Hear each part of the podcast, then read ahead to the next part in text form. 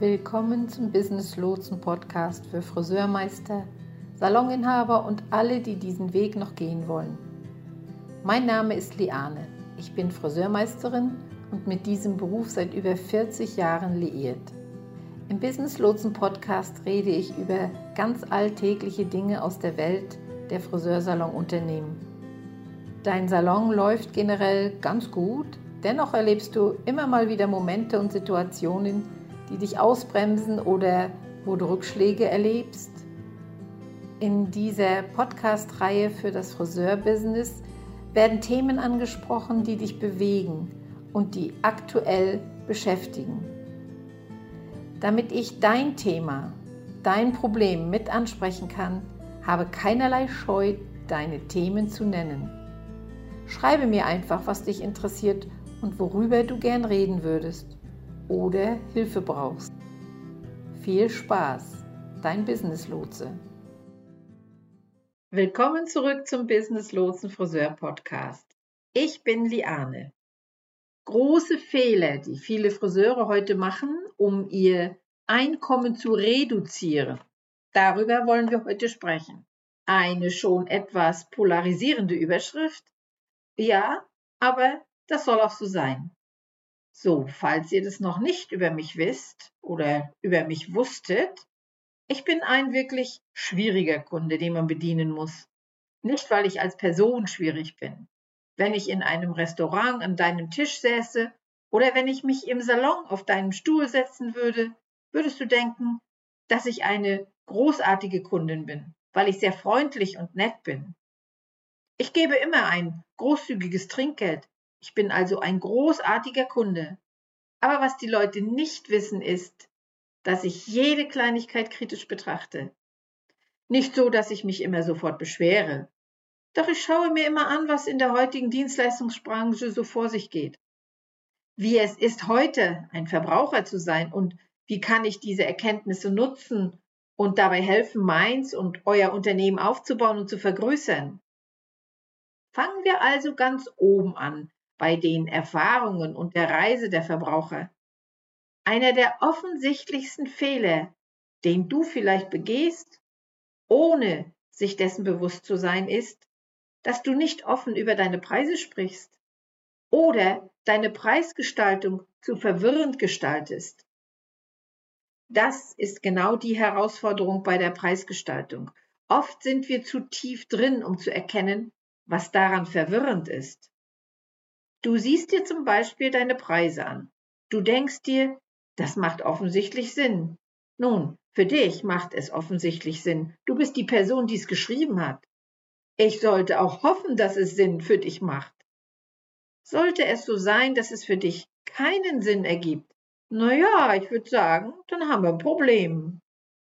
Aber natürlich machen deine Preise für dich Sinn, denn du bist derjenige, der dieses Preismenü erstellt hat.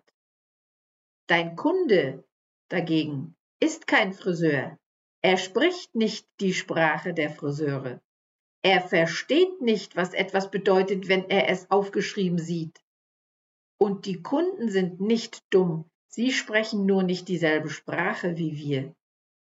Sie sind nicht auf dieselbe Weise dabei wie wir. Oft sehen wir uns etwas an und denken, ich verstehe verstehe nicht, warum die Kunden oder Leute das jetzt nicht hier kapieren. Eigentlich solltest du verstehen, warum sie es nicht kapieren. Du, du lebst und atmest deine Preise, deinen Service, deine Dienstleistungen jeden Tag.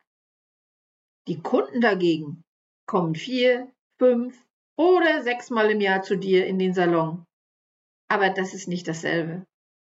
Und wenn ich sage, dass eure Preisgestaltung eventuell verwirrend ist, dann meine ich damit, dass Kunden nicht erkennen können, was du meinst, wenn du zum Beispiel stehen hast, partielle Strähnen kosten XYZ. Balayage kostet dies und dies und dies. Der Kunde fragt sich nun, ja bitte, was ist der Unterschied? Was heißt das? Und warum diese unterschiedlichen Preise? Du gehst davon aus, dass die Kunden das wissen müssten. Sie wissen es nicht. Warum gehen wir immer davon aus, dass die Verbraucher heute Bescheid wissen müssten? Ist schon großzügig von dir und von euch, dass ihr den Kunden das zugesteht. Aber sie wissen es nicht. Sie fragen dann Leute wie zum Beispiel mich, die schon seit fast vier Jahren nicht mehr in einem Salon gearbeitet hat, was es bedeutet und dass sie etwas unsicher oder nervös sind, weil sie es nicht wissen. Was bedeutet es für dich? Du musst deine Preise aufschlüsseln. Es ist deine Aufgabe, deine Aufgabe als Dienstleister, es super einfach zu machen. Wie würdest du dich dabei fühlen? Beispiel. Du bist in ein Restaurant gegangen und da standen Namen von Gerichten auf der Karte, aber es gab keine Erklärung dazu. Nehmen wir mal an, oder sagen wir mal so, eines meiner Lieblingssandwiches, das ich in einem lokalen Restaurant bestelle, heißt Full House. So. Nun stell dir vor, du gehst in ein Restaurant und es gäbe all diese Sandwichnamen. Es gäbe das Full House, es gäbe das Big Kahuna, es gab das Einfache und Süße, naja, und vieles mehr. Und das war's. Das steht da auf der Karte. Und die Kellnerin oder der Kellner kommt rüber und sagt, okay, was hätten Sie denn gern? Und du sagst, nun, ich weiß nicht, was in diesem einfachen und süßen Gericht enthalten ist. Darauf die Kellnerin dann, oh, das ist perfekt für Sie. Sie werden es lieben. Ich bringe es mal ein. Nein, nein, ich, ich will das so nicht. Ich habe keine Ahnung, was da drin ist. Doch, wie du siehst, die Kellnerin ist schon weg und hat deine Bestellung aufgenommen und wird dir genau dieses Gericht liefern. Wenn du in ein Restaurant gehst und nach deinem Lieblingssandwich suchst, steht doch eine Beschreibung darunter, oder? Da steht dann eventuell Oh, in dem einfachen süßen Sandwich ist nur Gemüse enthalten. Es gibt kein Fleisch, es ist glutenfrei, naja, was auch immer da steht. Es gibt immer eine Beschreibung. Ist euch klar, dass die Kunden, wenn sie sich euer Preismenü ansehen, oft keine Ahnung haben, wovon ihr redet? Die Kunden wissen nicht, was dieser spezielle nuancierte Service, den du nennst, beinhaltet, was er bedeutet, ob er für den Kunden richtig oder falsch ist. Ich möchte, dass du dir das so vorstellst. Würdest du ein Sandwich essen gehen und etwas von der Karte bestellen, wenn du nicht weißt, was du bestellst? Naja, wahrscheinlich nicht. So kannst du Leute völlig vergraulen, nur weil du dich nicht klar ausdrückst. Ein weiterer Fehler, der mich immer noch ein wenig schockiert, ist, dass Friseure oftmals ihre Preise nicht auf ihren Webseiten angeben. Warum eigentlich nicht? Und ich weiß, dass die Preise oft fehlen. Also lass uns einfach darüber reden. Würdest du jemals einen Pullover online bestellen, ohne den Preis zu kennen, wenn du einen schönen Pullover auf einer Webseite findest? Du legst ihn in den Warenkorb und gibst deine Kreditkartendaten ein, ohne den Preis zu kennen. Stell dir vor, dass das Unternehmen keine Preise nennt ich weiß, dass dieses Unternehmen einen Preis hat und wir beide wissen, dass sie Preise haben. Da steht, dass der Pullover 47 Euro kostet. Ich sehe es. Aber stell dir vor, es wäre nicht so. Es hieße nur, ja, wir können Ihnen in zwei Tagen dieses Stück liefern. Geben Sie einfach Ihre Kreditkartendaten ein. Du würdest sagen, oh, warte, du sagst mir nicht, wie viel es kostet? Ich muss nur meine Kreditkarte eingeben und das Beste hoffen, dass du mir den Pullover schickst, aber, aber, ich weiß nicht mal, wie viel ich am Ende bezahlen werde. Ehrlich gesagt, würdest du das tun? Nein, niemals. Warum sind wir also nicht offen mit unseren Preisen gegenüber unseren Kunden? Ich versuche mal einige der Gründe zu nennen, warum wir Angst haben. Wir haben Angst, dass unsere Preise die Kunden abschrecken könnten. Was ist, wenn ich zu teuer bin? Na, wenn du zu teuer bist, sollten sie nicht zu dir kommen. Wir wollen die falschen Leute mit unseren Preisen abschrecken. Wir wollen, dass die Leute sagen, oh mein Gott, 200 Euro für einen Haarschnitt? Nein, danke. Du willst doch keine Abstriche machen müssen, um den finanziellen Anforderungen anderer gerecht zu werden, oder? Du willst die richtigen Kunden in diesem Preissegment anziehen. Und dazu gehört auch, dass man seine Preise transparent macht. Und außerdem hast du dir nicht eine Zielgruppe gegeben, eine Zielgruppe gestellt an Kunden, die du gerne bedienen möchtest? Na ja, und wenn du ein Preissegment in dieser Höhe hast, für diesen Haarschnitt 200 Euro zu berechnen, dann willst du auch diese Zielgruppe ansprechen und weißt, sie ist in der Lage, das zu zahlen. Da möchtest du keine Kunden haben, die reinkommen und gerade 50 Euro zur Verfügung haben. Oder?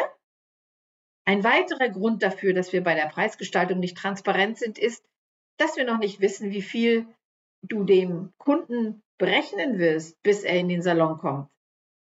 Oje, ja, okay. Es ist gefährlich und riskant, weißt du, weil du sagst mir als Kunden also, der Gesamtbetrag könnte 200 oder 290 Euro betragen und es gibt keine Möglichkeit, das genau zu wissen. Okay, nun, ich bin Realist und ich weiß, dass es bei manchen Dienstleistungen so ist. Man weiß nicht, was einen erwartet, was der Kunde mitbringt an Haar und was genau er will, wie hoch der Aufwand sein wird. Manchmal weiß man diese Dinge wirklich erst, wenn sich jemand in deinen Stuhl setzt. Doch es gibt noch andere Dinge, die man bei der Preisgestaltung tun kann, die es einem ermöglichen, mit seinen Preisen ehrlich zu sein und nicht nur vage zu sagen, ich weiß nicht, wir werden es herausfinden, wenn Sie hier sind. Du kannst deine Preise transparent gestalten. Stelle trotzdem sicher, dass du deinen Gewinn vollständig schützt, aber du darfst deine Kunden auch nicht überrumpeln. Warst du schon einmal in dieser Situation? Also, ein Kunde kommt zu einem Beratungsgespräch und du siehst in dem Moment, was los ist. Und du denkst dir so, oh wow, Okay, also ja, hm, wir können Sie heute auf jeden Fall zu Ihrem Wunschziel bringen. Wahrscheinlich werden es zwei Besuche werden. Und wir rechnen heute mit etwa 150 Euro und das nächste Mal kostet es dann 98 Euro. Eine kleine Anmerkung am Rande. Natürlich sind diese Preise Fantasiepreise. Okay? Also bitte nehmt sie nicht für bare Münze. Und der Kunde sagt jetzt, oh mein Gott, mein Budget war 140 Euro. Haha, du weißt aber schon, wessen Schuld das war. Der Kunde ein zu niedriges Budget angesetzt hat, oder? Klar, es ist deine Schuld, dass der Termin so weit fortgeschritten ist, dahingehend, dass man sich die Zeit genommen hat, um mit dir zu sprechen und dich als Friseur zu sehen, nur um dann herauszufinden, dass dein Budget 50 Prozent dessen beträgt, was du berechnen würdest. Ja, das ist deine Schuld. Es gab auf Anhieb einen Mangel an Transparenz und es gibt verschiedene Möglichkeiten, wie wir Transparenz herstellen können. Aber es muss nicht nur heißen, wie kann ich jedes einzelne Szenario auf meiner Webseite berücksichtigen? Das kannst du nämlich nicht. Nein, das kannst du nicht. Da hast du absolut recht. Aber das heißt nicht, dass es keine Möglichkeiten gibt, die Preisgestaltung transparent zu gestalten. Du solltest dich fragen, bin ich mir darüber im Klaren, was jede einzelne Dienstleistung, die ich anbiete, kostet und bin ich meinen Kunden gegenüber realistisch, bevor sie in den Salon kommen und dann, wenn sie im Salon sind. Okido, das war jetzt schon mal eine der Fehler, wie man sein Einkommen reduzieren kann. Der zweite Fehler ist der Preisnachlass für die Langlebigkeit. Lass mich dir an dieser Stelle eine Frage stellen. Wie kommt es, dass Frau Kira die altmodischen Preise von, sagen wir, 2011 zahlt? Wie kommt es, dass Frau Jill nichts zahlen muss? Und wie kommt es, dass Frau Alisa, sie ist eine neue Kundin, den vollen Preis zahlt? Kira ist eine Stammkundin. Warum zahlen nicht alle Kunden dasselbe? Wie kommt das? Ja, und die meiste Antwort, die dann kommt, ist, nun, ich möchte der Frau Kira für ihre Loyalität belohnen. Okay, du kannst ja besonders nett zu ihr sein, wenn sie reinkommt, denke ich. Aber deine Zeit sollte auch etwas wert sein. Kannst du dir vorstellen? Nur mal folgendes Szenario. Ich bin Kunde beim Bäcker um die Ecke seit ich ein Kind war. Ich kaufe bei dem Bäcker ein, seit ich, sagen wir, zwölf Jahre alt bin. Sollte ich also die Preise von 1997 zahlen? Ich bin dort schon seit langem Kunde. Sollen Sie also die Preise von 97 für mich beibehalten? Damals habe ich angefangen, dort einzukaufen. Nein, ich werde die heutigen Preise zahlen, denn das ist ihr Wert. Genau so verhält es sich mit deinem Geschäft. Und ich weiß, dass du Angst hast, Frau Kira zu verlieren und sie darum schon seit einiger Zeit die alten Preise zahlen braucht. Und du denkst dir, na ja, ich meine, ich habe sie bereits in diese Lage gebracht. Wie kriege ich sie da wieder raus? Okay, vielleicht mache ich zwei getrennte Preispunkte, wie die langfristigen Preispunkte und die neuen Preispunkte, die dann irgendwann zusammengelegt werden. Ach mein Gott, das ist ein Schlamassel. Das ist so ein Schlamassel. Welches andere Geschäft kennst du, das so läuft? Es gibt etwa sechs Preispunkte. Es ist von all diesen Dingen abhängig. Und das ist nicht effektiv. Wenn wir der wahre Geschäftsführer unseres Unternehmens sein wollen, können wir es nicht so führen, oder?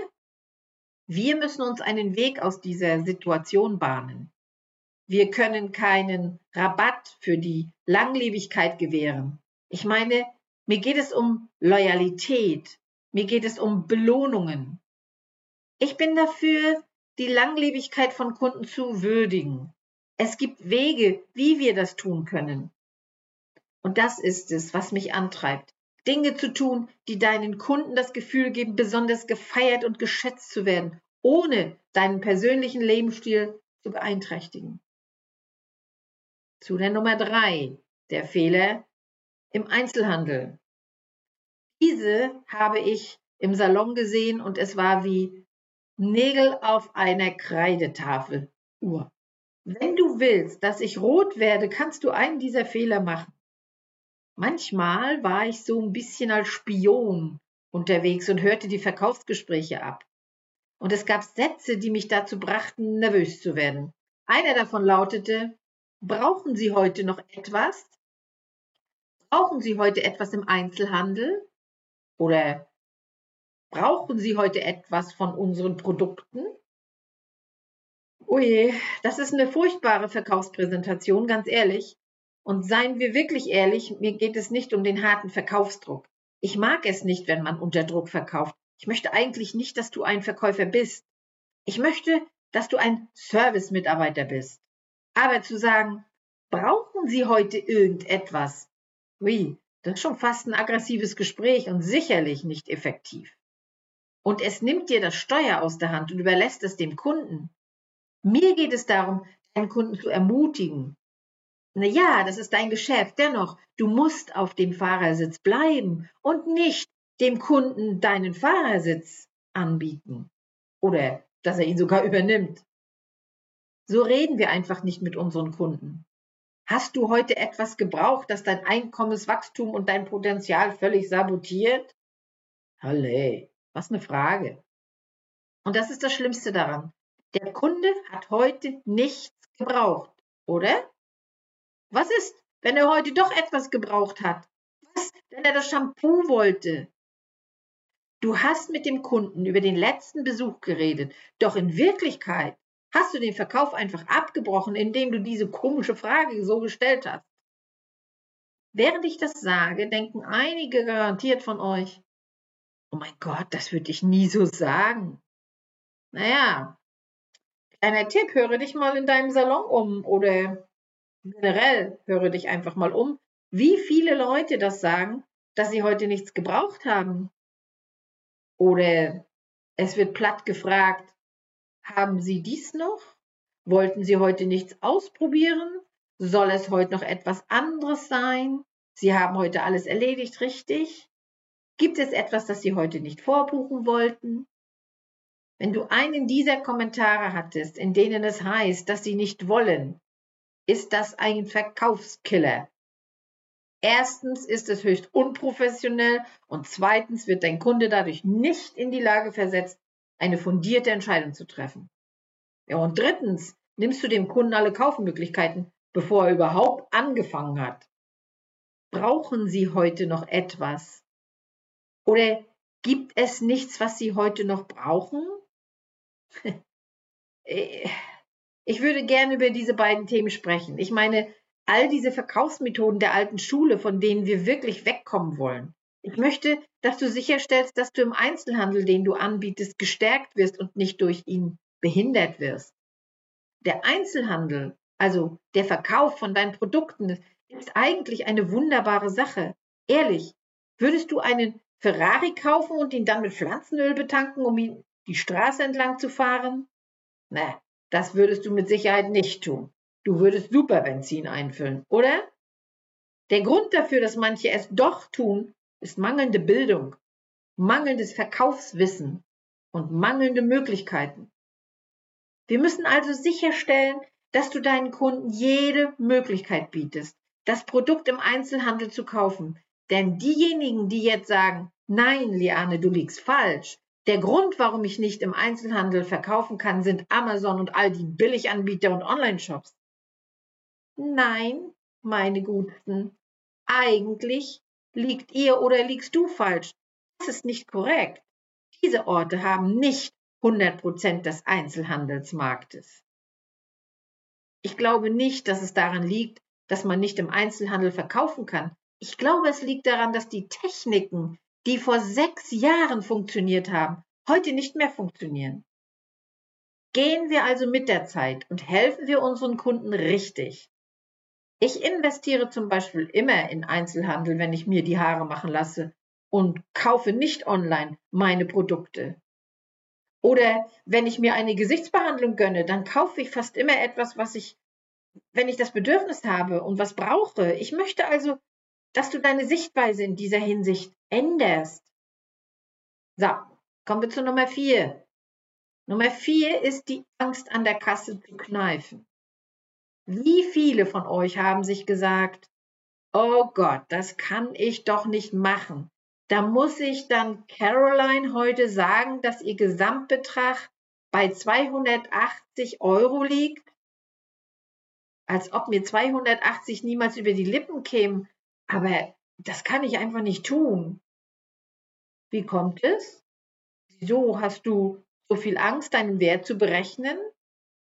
Das war doch der Preis für deine Dienste heute. Sie kam rein und wollte etwas. Du hast ihr gegeben, was sie wollte. Warum solltest du einen Verlust hinnehmen? Hast du ihr die Haare nicht richtig gemacht? Oder hast du alles getan, was ihr besprochen habt?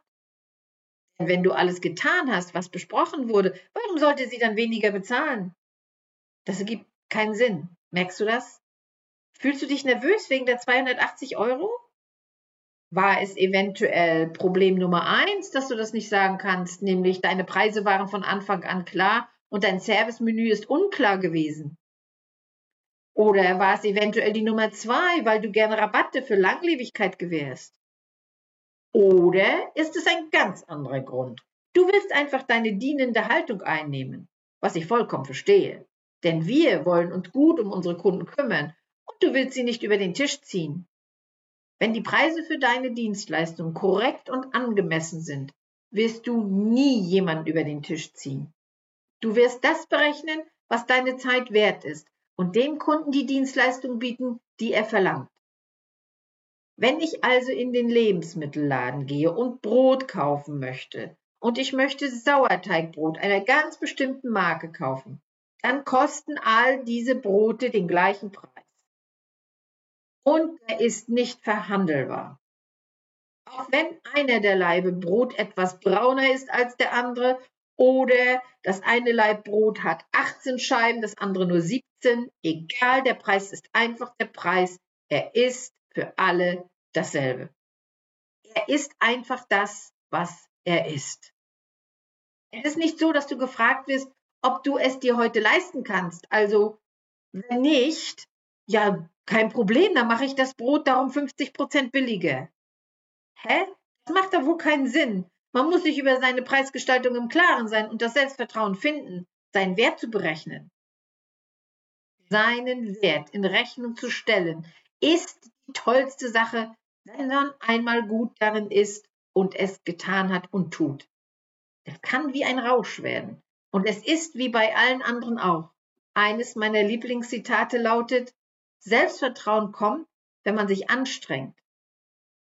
Und du bekommst Selbstvertrauen, wenn du sagst, okay, Frau XY, das ist heute Ihr Preis 280 Euro.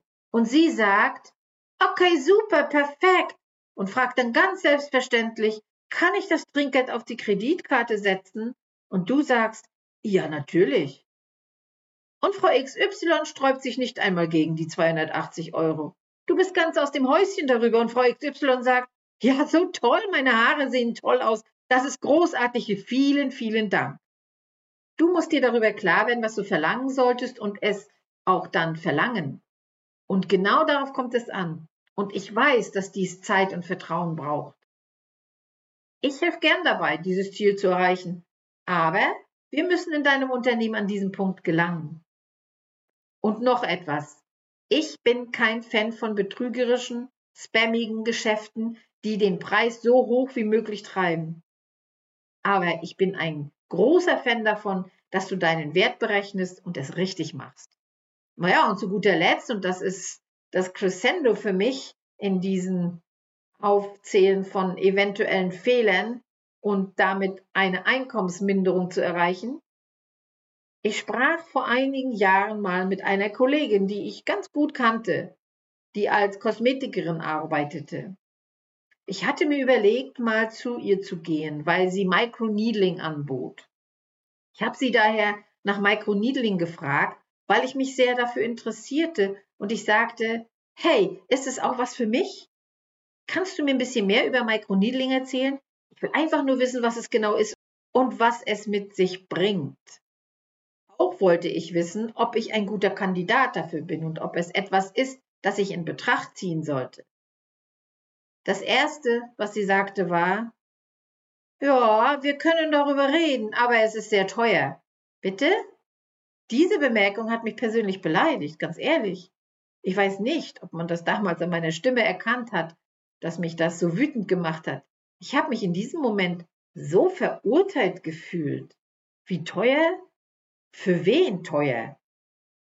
Niemand hat zu entscheiden, was für mich teuer ist oder nicht. Ich habe ganz offen gefragt. Ich war neugierig auf eine Dienstleistung, die ich wirklich gerne in Anspruch nehmen würde. Und die Kollegin hat mir im Grunde genommen gesagt, dass sie und ihr Angebot zu teuer für mich ist.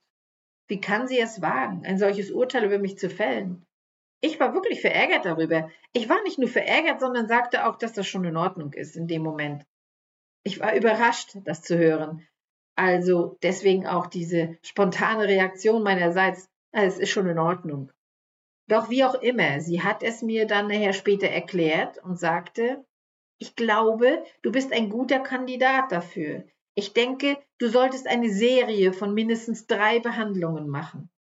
Es dauert, bis man Ergebnisse sieht und so weiter und so weiter. Sie hat mir wirklich alles erklärt.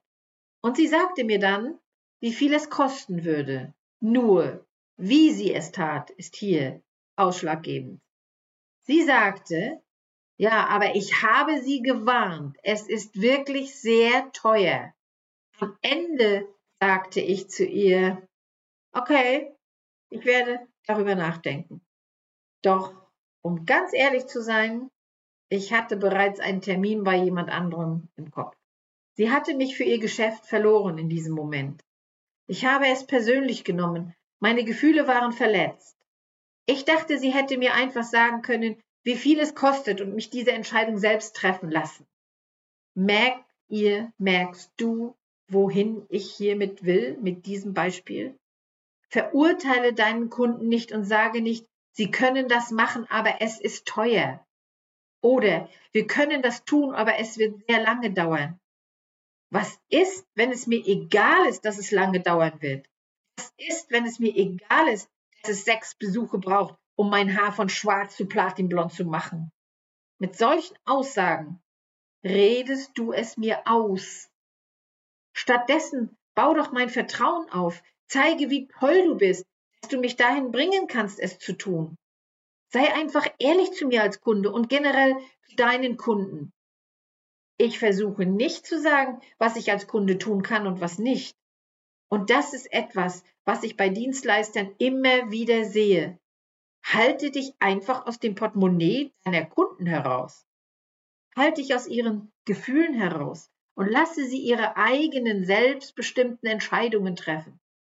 Es ist nicht an dir zu entscheiden, was für jemanden zu teuer ist, was seine Zeit wert ist und wo er in seinem Leben Wert findet. Okay, heute war es ein bisschen emotional, aber ich gebe auch ehrlich zu, ich bin im Moment gerade diesbezüglich sehr emotional, weil ich rund um mich herum immer nur höre, jammern, jammern, jammern. Das geht nicht, das ist Mist, das hat sich geändert, nicht zu unserem Vorteil und so kann es nicht weitergehen, wir müssen was ändern. Nun ja, das steht außer Frage, aber wie wir das ändern und was wir dafür tun, damit es sich nicht ändert, das ist das Thema. Du kannst nicht immer nur alle Schuld im Außen suchen. Du musst bei dir anfangen und mal schon jetzt sehen, was läuft bei mir vielleicht nicht ganz richtig. Wie könnte ich vielleicht was bei mir selbst in meinem Salon ändern, damit mehr Kunden kommen oder die Kunden öfter kommen und so weiter und so weiter. Ich hoffe dennoch, dies hat dich darin bestärkt, deinen Wert zu finden. Vergewissere dich immer, dass du das bekommst, was du in den Tagen am Stuhl brauchst. Ich weiß, jeder von uns Friseuren arbeitet hart und jeder verdient es, dafür entlohnt zu werden. In diesem Sinne wünsche ich euch viel Liebe, viel Glück beim Aufbau eures Unternehmens und wir sehen uns beim nächsten Mal. Dein Business Lotse.